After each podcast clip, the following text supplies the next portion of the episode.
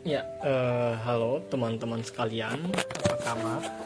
Semoga sehat dan bahagia selalu. Ya, jadi salah seorang filsuf yang cukup tersohor di Amerika Serikat, Dr. Dewey, pernah berkata bahwa desakan yang paling dalam pada sifat dasar manusia adalah hasrat untuk menjadi penting. Sementara William James berkata bahwa prinsip paling dalam pada sifat dasar manusia adalah kebutuhan untuk dihargai. James tidak mengatakan atau menyebutkan sebagai harapan atau hasrat atau dambaan untuk dihargai. Ia mengatakan kebutuhan untuk dihargai. Nah, di sini kita sudah menemukan satu kata kunci, yakni kebutuhan untuk dihargai.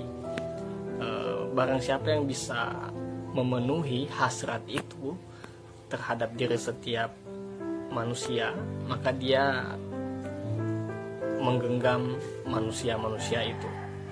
Nah, ini adalah salah satu teknik atau cara untuk memenangkan pertemanan, pergaulan kita, memenangkan hati setiap orang, yang pernah ditulis oleh Dale Carnegie, yang sangat masih relevan hingga saat ini, bahwa setiap diri manusia itu memiliki kebutuhan untuk dihargai. Ini senada dengan ungkapan atau teori yang dikemukakan oleh Abraham Maslow melalui hierarki kebutuhan Abraham Maslow, di mana basic needs dari kebutuhan manusia itu kebutuhan akan sandang pangan papan, kemudian kebutuhan untuk memiliki rumah, kebutuhan untuk bersosial, berkehidupan sosial, rasa aman, dan yang pada akhirnya adalah aktualisasi diri. Kebutuhan untuk dihargai, dihormati, dan sebagainya. Nah, kebutuhan untuk dihargai ini merupakan satu ciri khas yang membedakan antara manusia dan hewan tentunya.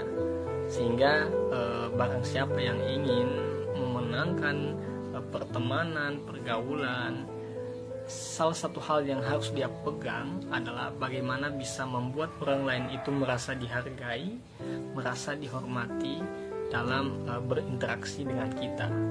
Kalau kita dapat menerapkan hal itu, niscaya kita bisa menjadi orang yang sangat disukai oleh teman-teman kita, kolega kita, kawan-kawan kita dimanapun kita berada. Oke, sekian.